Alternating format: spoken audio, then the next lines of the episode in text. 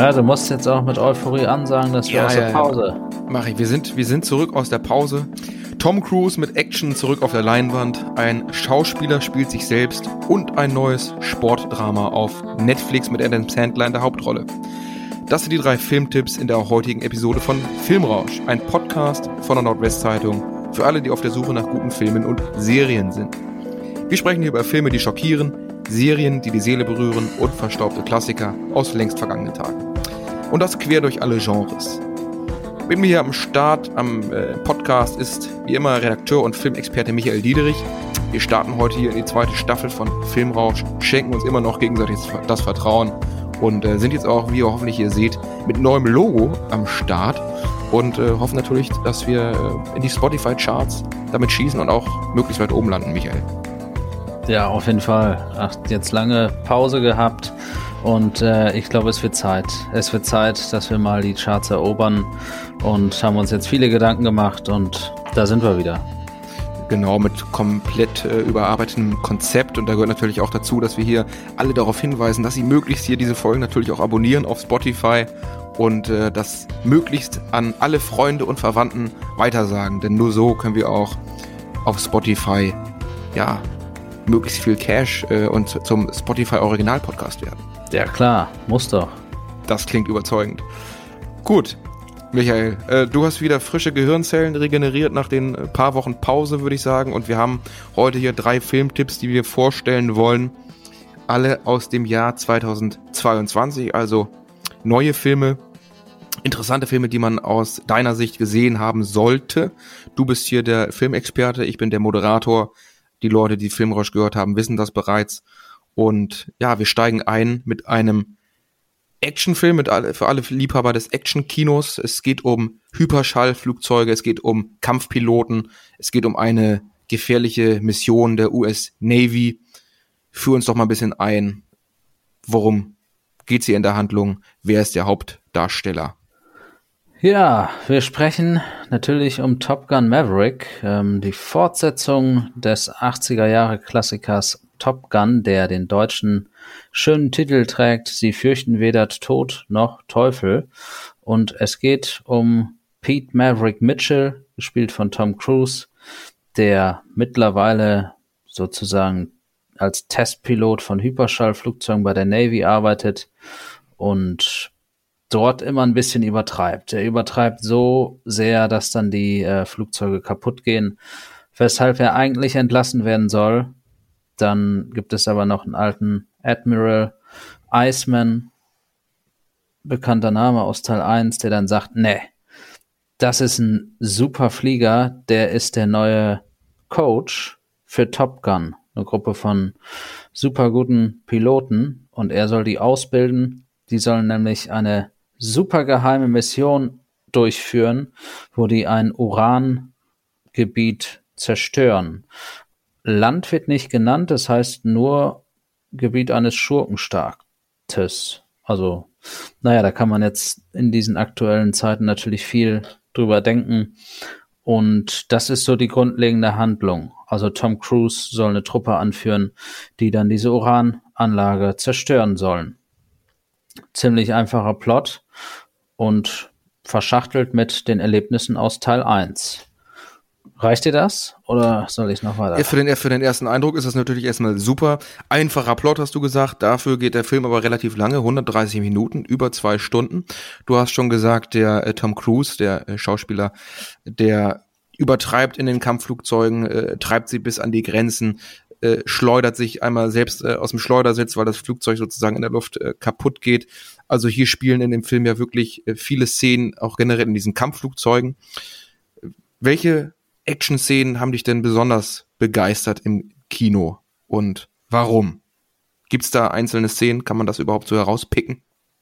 Ja, es gibt insbesondere das Finish vom Film. Ich sag mal, die letzte große Action-Szene, die geht, äh, ich habe drauf geachtet, ich glaube so 25 Minuten, also äh, vielleicht sogar fast eine halbe Stunde.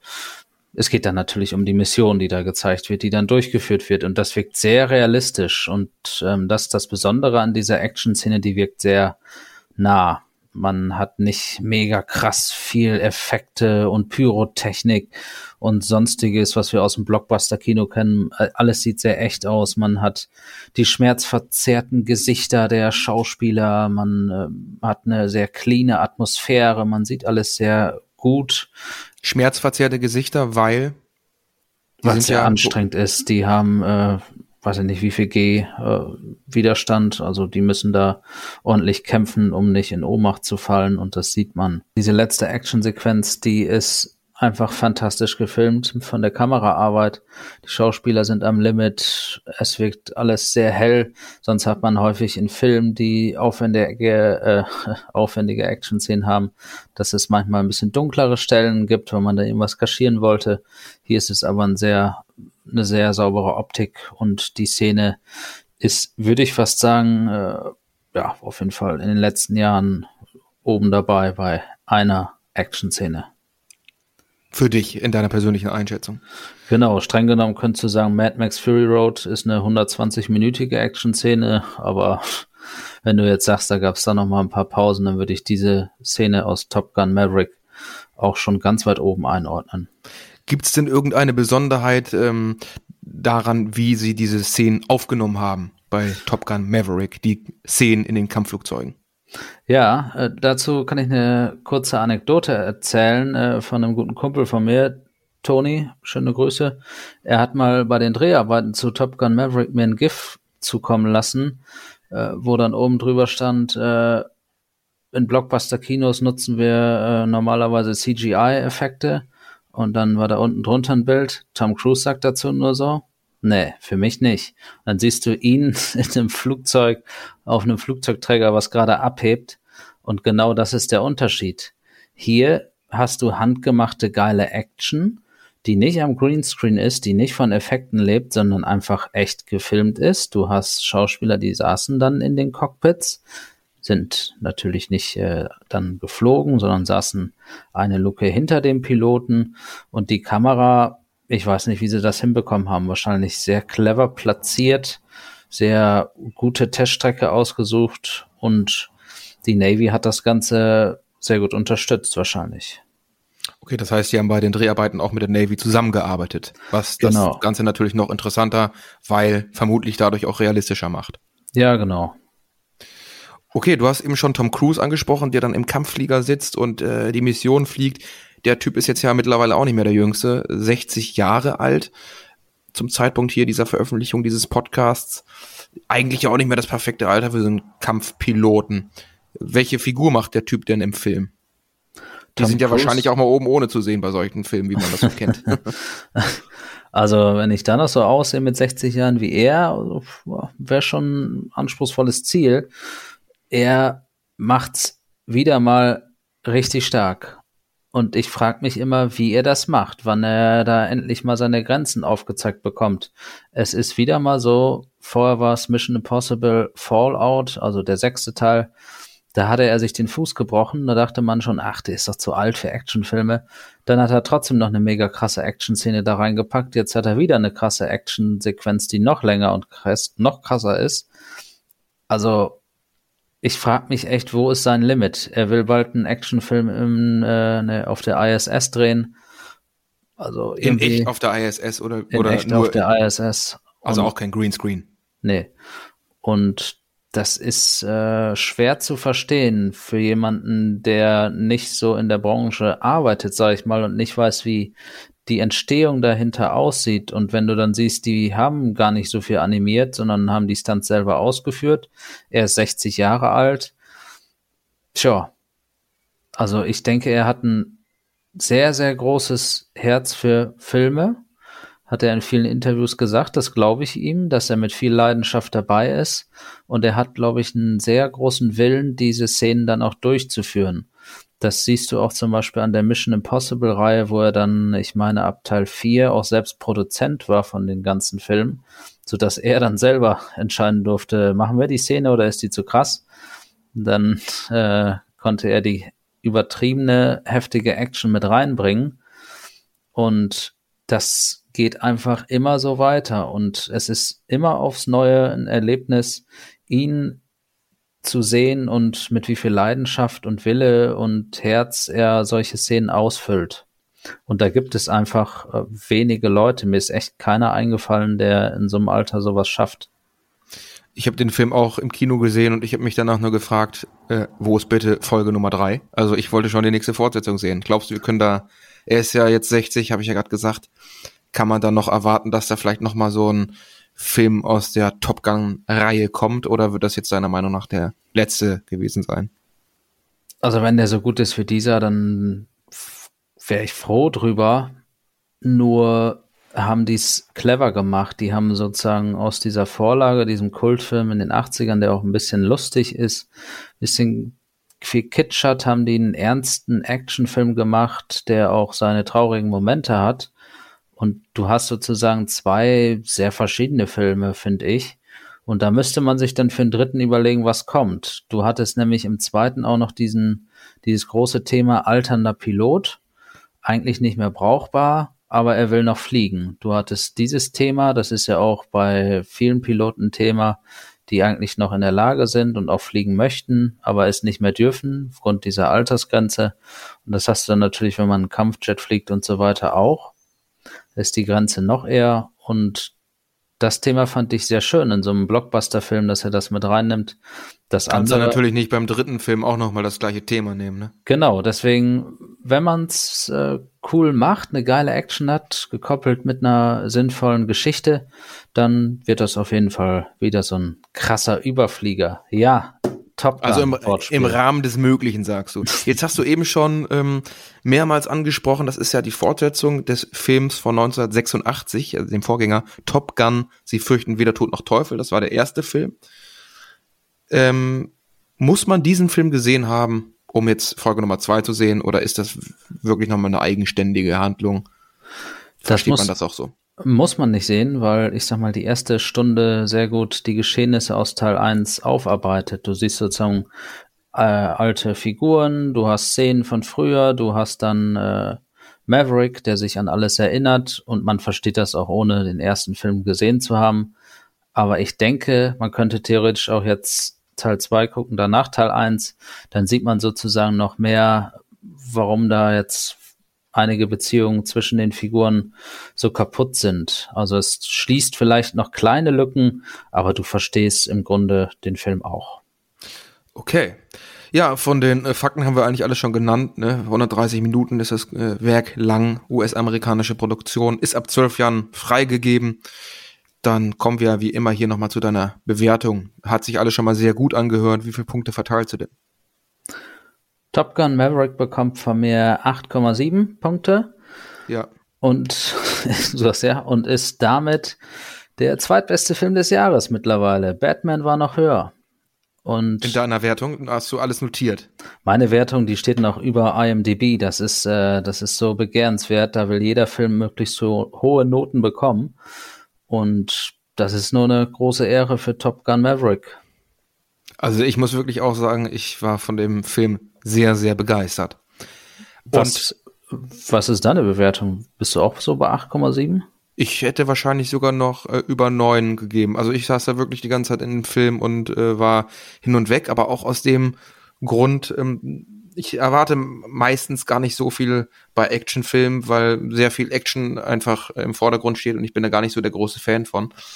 Ähm, nicht, dass ich mir das jetzt gar nicht ansehen würde, aber ich bin da einfach mit der Erwartung reingegangen, ha, guck's dir mal an. Und äh, dann war das halt so ein Film, der, haben wir schon auch besprochen, sehr realistisch rüberkam. Und das hat mich dann wiederum sehr, sehr gefixt. Also, ähm, ja, es war einfach nicht nur ein stumpfes Rumgeballer oder stumpfe Action-Szenen wie in anderen Actionfilmen, sondern das hatte irgendwie, ja, war irgendwie eine sinnvolle Handlung für mich und wirkte zudem sehr realitätsnah.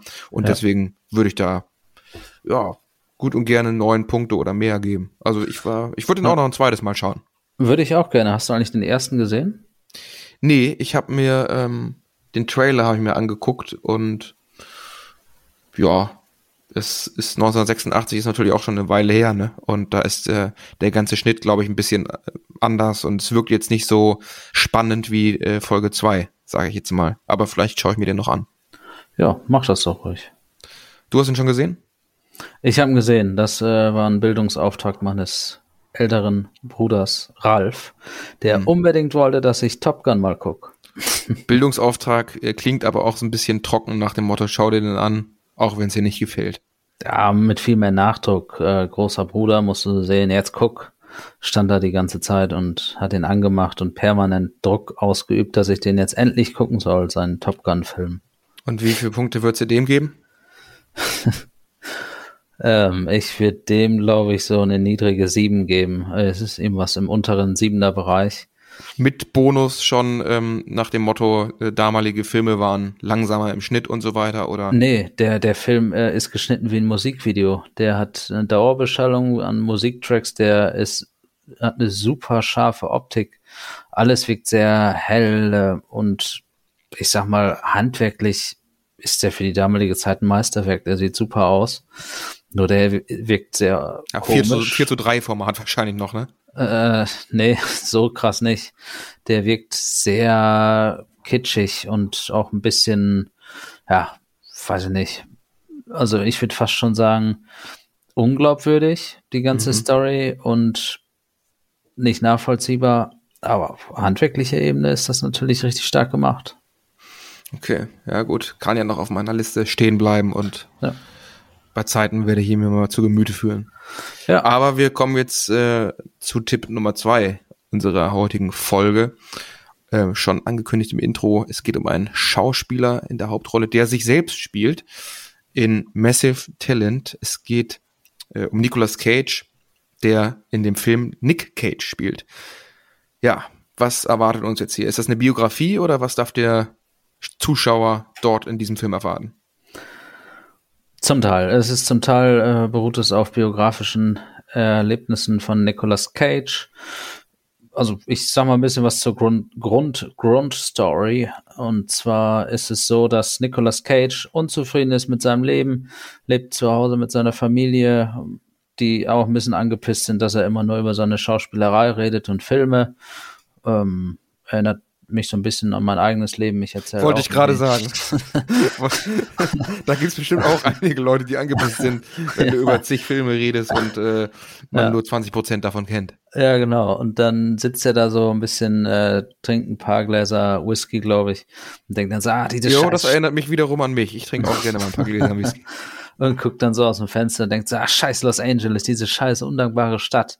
Immer gibt man hier alles, sein, zeigt sein ganzes Talent und alle sind so undankbar. Ja. Also auch wie bei dir. genau, und dann äh, kriegt er einen Auftrag. Ähm, Neil Patrick Harris, wir kennen ihn aus How I Met Your Mother, ist sein Agent und der sagt dann, du hast, äh, kriegst eine Million, wenn du zum Geburtstag von einem sehr reichen Typen rüberfliegst nach Europa zu einer schönen sonnigen Insel und ich glaube, dieser reiche Typ heißt Javi, Schauspieler Pedro Pascal. Da fliegst du hin, äh, machst ein bisschen gute Laune auf seinem Geburtstag, kriegst dafür eine Mille und ja, bist schneller wieder zurück in den Staaten, als du denkst. Und da Nicolas Cage einfach mega viel Schulden hat und dauerhaft Geld braucht, sagt er, eine Million. Ja, komm, mach ich. Ach, scheiß drauf. Ich flieg dahin zur Geburtstagsparty. Nur leider ist es gar nicht nur eine Party, sondern dieser Javi ist ein mega großer Nicolas Cage-Fan und will, dass Nicolas Cage doch bitte mit Javi zusammen einen Film dreht. Ja, und dann äh, zufälligerweise sucht dann auch noch die CIA nach Javi, weil er scheinbar ein Drogenboss sein soll und Nicolas Cage soll dann als äh, Agent sozusagen Harvey überführen und gleichzeitig den Film drehen. Alles sehr konfus, sehr durcheinander. Ein herzlich willkommen. Auch. Ja, herzlich willkommen in Massive Talent. Okay, ähm, ja, wie kommt man denn darauf, dann jetzt einen Film zu machen? Also wenn das so alles so abgespaced ist, gibt es da irgendwie Parallelen zu Nicolas Cage im Film und dem realen Nicolas Cage? Oder warum sagt man jetzt hier, die heißen beide gleich. Also jeder, der ja, ich sag mal, schon einige Filme von Nicolas Cage gesehen hat, kriegt da Filmanspielungen und auch viele populäre Filme. Ich denke da an die drei aus den 90ern, glaube ich, The Rock, Con Air und Face Off. Ich weiß nicht, ob du einen von den dreien kennst, aber nee. es waren alles Blockbuster, alles mit Nicolas Cage in der Hauptrolle. und sonst hast du permanent äh, irgendwelche Sachen aus seinen Filmen und ein paar Zitate von früher und das zeigt eigentlich auch, wie flexibel der in seinem Schauspiel ist, weil der immer wieder verschiedene Rollen einnimmt. Der ist dann mal total böse, mal ist er der Actionstar, mal ist er traurig, mal ist er lustig. Und das bekommst du in Massive Talent. Du bekommst einfach eine super große Portion von wirklich dem massiven Talent eines Nicolas Cage, was vielleicht über die Jahre, dachte ich zumindest, jemand verloren gegangen ist zwischen seinen Whiskygläsern und den Schuldenbergen. Aber du hast dann trotzdem bei ihm immer wieder Potenzial für Überraschungen. So hat er zum Beispiel die letzten Jahre einmal in Pick eine super Leistung abgerufen und davor. Den Film wollte ich mir ja auch noch. Ist das der mit dem mit diesem Schwein? Genau, da ist er ähm, Trüffelschwein, Besitzer und Koch. Gut, dass du mich dran erinnerst. Musst du dir noch reinziehen und davor ja. hat er genauso abgeliefert in Mandy. Und das sind beides so Filme, ich glaube, da kriegst du keinen Superstar mit rein und er sagt dann einfach, ich riskiere mal was. Und deswegen finde ich sympathisch. Massive Talent ist wieder ein Projekt, mal was ganz anderes. Du hast nie irgendeine Ahnung, wo der Film jetzt eigentlich drauf hinaus will. Das ist alles, du bleibst irgendwie dran und guckst so ein bisschen, ja, was macht die hier eigentlich? aber du hast nicht so ein klares Ziel vor Augen und das macht es irgendwie sehr interessant. Mhm. Jetzt hast du gesagt, äh, sympathisch. Äh, wie stehst du zu dem Filmtitel Massive Talent? Äh, ist das auch noch sympathisch oder ist das schon fast ein bisschen äh, selbstsüchtig oder ist das zu viel des Guten von meiner ich finde den, ich finde den Filmtitel super. Ich finde Massive Talent, du weißt, was du kriegst und du kriegst Massive Talent. Also der Filmtitel allein ist klasse. Und mhm. ja, wollen wir schon auf ein paar Schwachstellen eingehen? Was meinst du? Ähm, eine Frage, die ich noch hätte, äh, bevor wir auf die Schwächen und Stärken eingehen, wäre diese, ähm, dass du ja gesagt hast, der Film, spiel, der Film spielt auch viele andere vorherige Filme von äh, Cage an. Ergibt sich natürlich daraus die Frage, muss ich Cage-Fan sein? Muss ich Insider sein, um den Film überhaupt verstehen zu können? Weil ich äh, kenne jetzt nicht so viele Filme mit Nicolas Cage, wie du eben schon gemerkt hast. Äh, Brauche ich mich dann überhaupt in den Film reinzusetzen oder sagst du, ähm, schau dir erstmal lieber an, was der sonst so in seinem Leben schon gemacht hat, damit du die ganzen Anekdoten und Witze verstehst? Ist schwierig, ist schwierig. Wenn du mit Nicolas Cage sonst nichts zu tun hast, dann äh, wird es sehr schwierig, das alles zu verstehen, weil der Film wirklich sehr darauf aufbaut. Ich meine jetzt für mich als Filmfan hatte er dann sogar noch ein bisschen zu wenig Filmanleihen, aber für so einen ganz normalen Kinogänger und vielleicht jemanden, der schon, weiß nicht, 40, 50 ist und die ganzen 90er Jahre Cage-Filme kennt, der versteht das dann. Aber ich sag mal, jemand, der gar keine Berührungspunkte hat und kaum Filme von Cage gesehen hat, dem fehlt da einfach ein großer Teil und der kann dann nicht alles so nachvollziehen, was die da für ein Zeug erzählen. Ich denke, wenn du Fan von geilen Schauspielleistungen bist, kannst du trotzdem deinen Spaß haben, aber du schöpfst nicht aus dem Vollen. Okay. Wäre das schon eine der Schwächen oder wenn nicht, dann leite gerne da weiter ein. Finde ich nicht unbedingt. Also ich finde, man kann mit Filmen immer ein bisschen Experimente auch verknüpfen. Du kannst was Neues erzählen, kannst anders herangehen. Das, das gebe ich dem Film alles, das macht er alles. Cage in einer richtig starken Form. Also es hat Spaß gemacht, einfach mal ihn da wieder in so einer richtig geilen Rolle zu sehen. Man merkt auch, der wollte das unbedingt. Ja, Schwachpunkt.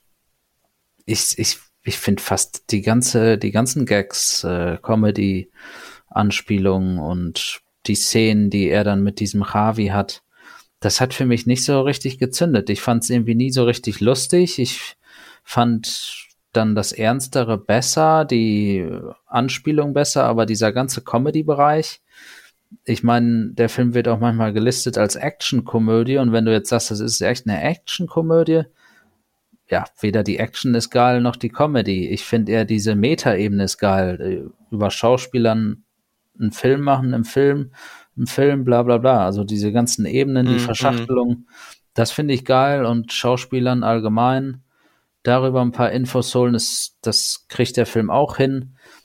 aber der hat auf Comedy-Ebene nicht funktioniert und vom Storytelling ist das ein sehr schwieriger Start gewesen, weil du da erst gar nicht wusstest, was soll das hier eigentlich alles? Also ich wusste fast nach 40 Minuten dachte ich, was wollt ihr jetzt von mir eigentlich? Was, was, was gucke ich mir hier an? Der rote Faden war nicht klar. Gar nicht. Es ist alles äh, fast schon improvisiert, was die da machen. Ähm, am Ende wird es ein bisschen klarer, aber ich finde echt, dass das Skript hätte ein bisschen mehr sein können. Es, man hat es halt, glaube ich, so gesagt, wir lassen Cage möglichst viel Freiraum. Das glaube ich jetzt einfach, dass er alles zeigen kann. Man will nicht, ihn nicht einengen in eine Figur, in einer großen Geschichte. Deswegen machen wir es alles ein bisschen lose, was sozusagen bei seinem Schauspiel dann gut funktioniert hat, aber auf Story-Ebene nicht so gut. Mhm, okay. Ja. Das ist ja eigentlich schon so ziemlich jetzt das Urteil gewesen, ne? oder willst du noch Stärken hervorheben? Ja, nee, die Stärken Nicolas Cage. Ja, die schauspielerische Leistung. Okay, genau. wie viele Punkte würdest du verteilen? Der kriegt tatsächlich äh, glatte sieben. Der kriegt glatte ja. sieben. Hätte ich jetzt auch getippt bei dem, was du gerade gesagt hast. Ja, nicht schlecht. Also Cage stark, Comedy hat nicht funktioniert, äh, Machart, mal was Neues. Ja, kann man machen. Alles gut. Was wir noch nicht gesagt haben hier äh, jetzt zum Schluss dieses, äh, dieses Filmtipps, 107 Minuten geht das Ganze lang, FSK 12 und ja, du hast jetzt schon mehrfach gesagt, ähm, Genre ist so ein bisschen unklar. Ähm, ich habe dich vorher nochmal gefragt, wir würden, oder du würdest sagen, Comedy mit Drama-Elementen würde ganz gut passen. Ja. Dann kommen wir zu unserem abschließenden Tipp, The Hustle. Ähm, es geht um ein Basketballkosmos in diesem Film mit Adam Sandler in der Hauptrolle als NBA-Scout. Ja, ich habe mal so recherchiert, es gibt da einige reale Basketball-Stars, die damit am Start sind, äh, in den Rollen bei dem Film, zum Beispiel Shaquille O'Neal, Dirk Nowitzki, Kenny Smith, was jetzt den geneigten Zuschauer, der den Film noch nicht gesehen hat und der vielleicht auch nicht, nicht so ganz auskennt, äh, zu der Vermutung bringen könnte, der Film, der muss doch auf einer wahren Begebenheit basieren. Ist dem so? Und wenn ja oder nein, was dann? Nee, das ist keine echte Geschichte. Es sind immer so ein paar Sachen mit drin von den einzelnen Sportlern, aber man hat jetzt das nicht irgendwie von der Biografie abgekupfert, sondern es ist dann schon eine eigene Geschichte.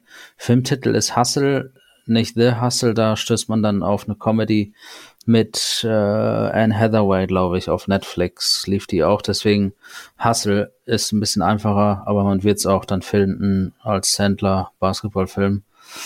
Das dazu und sonst. Ja, erzähl gerne mal ein bisschen von der Handlung. Von der Handlung, ja. Ähm, Stanley Sugarman ist der äh, Haupttyp, gespielt von Adam Sandler. Und er ist sozusagen Scout und auch ja, Coach würde ich auch sagen, äh, bei den Philadelphia 76ers, wenn man jetzt mit Basketball nicht so viel am Hut hat, NBA-Team und da versucht er sich durchzuboxen, aber er hat immer ein ganz gutes Gespür für Talente, für junge Spieler, aber so richtig den Durchbruch schafft er nicht. Also es ist nie dann der Cheftrainerposten oder es ist nie jetzt, sagen wir mal, dann ein großer Fürsprecher da in dem Verein, der dann sagt, ja komm, ich gebe dir jetzt mal eine Chance, du darfst dich beweisen. Es gibt sehr viel Widerstände, dass er schafft und er reist sozusagen als Scout durch die ganze Welt und versucht junge Talente. Es geht um eine Altersgrenze, ich glaube, bis irgendwo Anfang 20 äh, nach Amerika zu holen und da aufzubauen. Und dann äh, stößt er eines Tages auf einen Spanier, einen jungen Mann, der wird dann nur Boa genannt. Und Boa soll in die NBA. Und Boa soll bei den 76ers anfangen.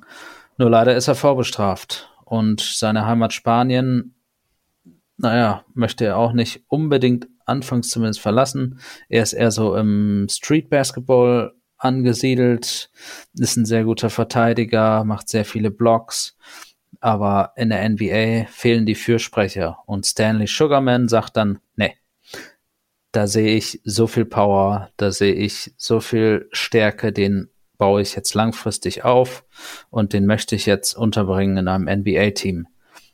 Blöd nur an der Geschichte, dass Stanley gefeuert wird, weil die Fürsprecher einfach fehlen und die sagen, nee, du, der ist vorbestraft, den nehmen wir nicht. So dass Stanley auf den äh, Zug springt und sagt, ich baue ihn auf eigene Faust auf und er kommt trotzdem in die NBA. Schauspieler Adam Sandler, der ist ja eigentlich so aus Komödien bekannt. Ähm, er verkörpert jetzt hier in dieser Rolle so die gescheiterte Persönlichkeit. Wir haben schon mal in unserem Podcast Filmrausch einen Film besprochen. Der schwarze Diamant war auch mit Adam Sandler. Da hat er wahrscheinlich eine ähnliche Rolle gespielt. Ähm, würde ich jetzt mal sagen, ohne Hustle bis jetzt gesehen zu haben. Da war er auch so ein Typ, der ja auch vieles eben nicht so richtig funktioniert hat. Er war ein Edelsteinverkäufer, aber richtig. auch eine, gesche eine, gescheiterte Persönlichkeit im Grunde. Ja, ja wie, wie macht sich denn Sandler in dieser Rolle? Wenn er eigentlich aus Komödie, wenn er eigentlich aus einem ganz anderen Genre kommt, diesem Comedy-Genre. Wie, wie kommt er hier zurecht? In der schauspielerischen Leistung.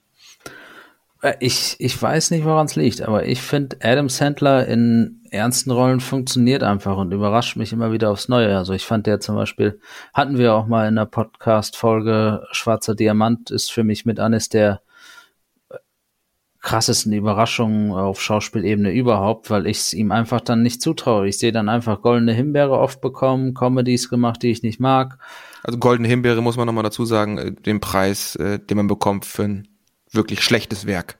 Genau, das ist sozusagen der Gegenentwurf zum Oscar, wird meistens auch am Abend vor den Oscars vergeben an die schlechtesten Schauspieler beispielsweise.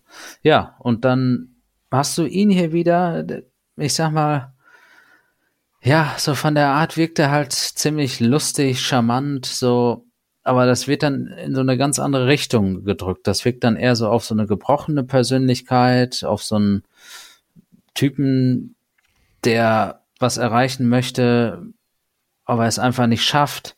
Und das, da ist bei mir einfach eine Grundsympathie da und ich finde, Sandler macht es richtig. Er ist an den genau passenden Stellen einfach mal ruhiger und gibt seiner Figur dadurch einfach mehr Raum.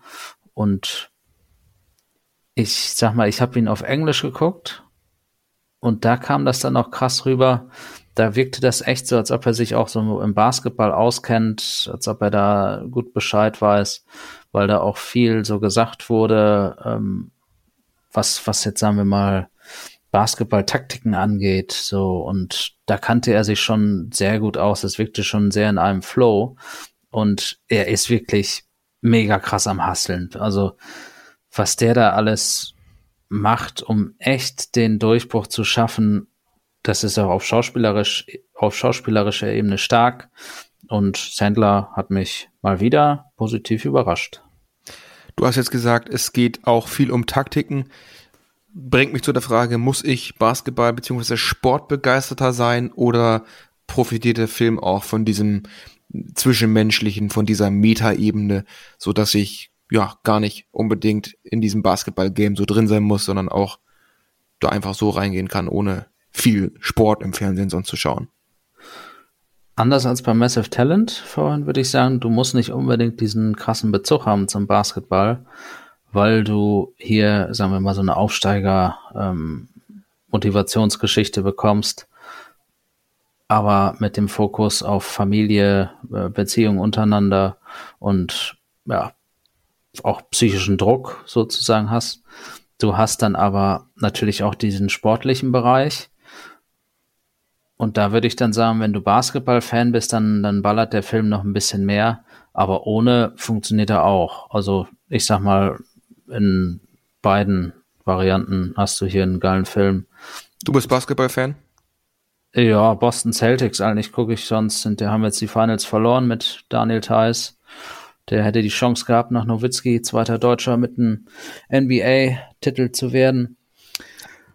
Ähm, Hatten wir nicht auch sogar mal eine, eine Basketball-Doku hier, äh, Red Penguins, oder war das? Eishockey, Eishockey. Ach, das war Eishockey. Ja, ähm, jedenfalls, ja, Basketball gucke ich und die Basketball-Szenen, die sind richtig stark. Es, du hast hier auch sehr viele Profis mit dabei, du hast hier sehr viele echte Basketballer mit dabei und das sieht man, weil die Basketball-Szenen, die sind nicht äh, kaputt gemacht durch einen Schnitt. Sonst hast du häufig in so Sportszenen, dass du irgendwie hast, einer rennt an, dann kommt ein Wurf, Schnitt. Einer fängt, Schnitt. Einer macht einen Check, Schnitt. Und hier hast du dann einfach mal 30 Sekunden am Stück.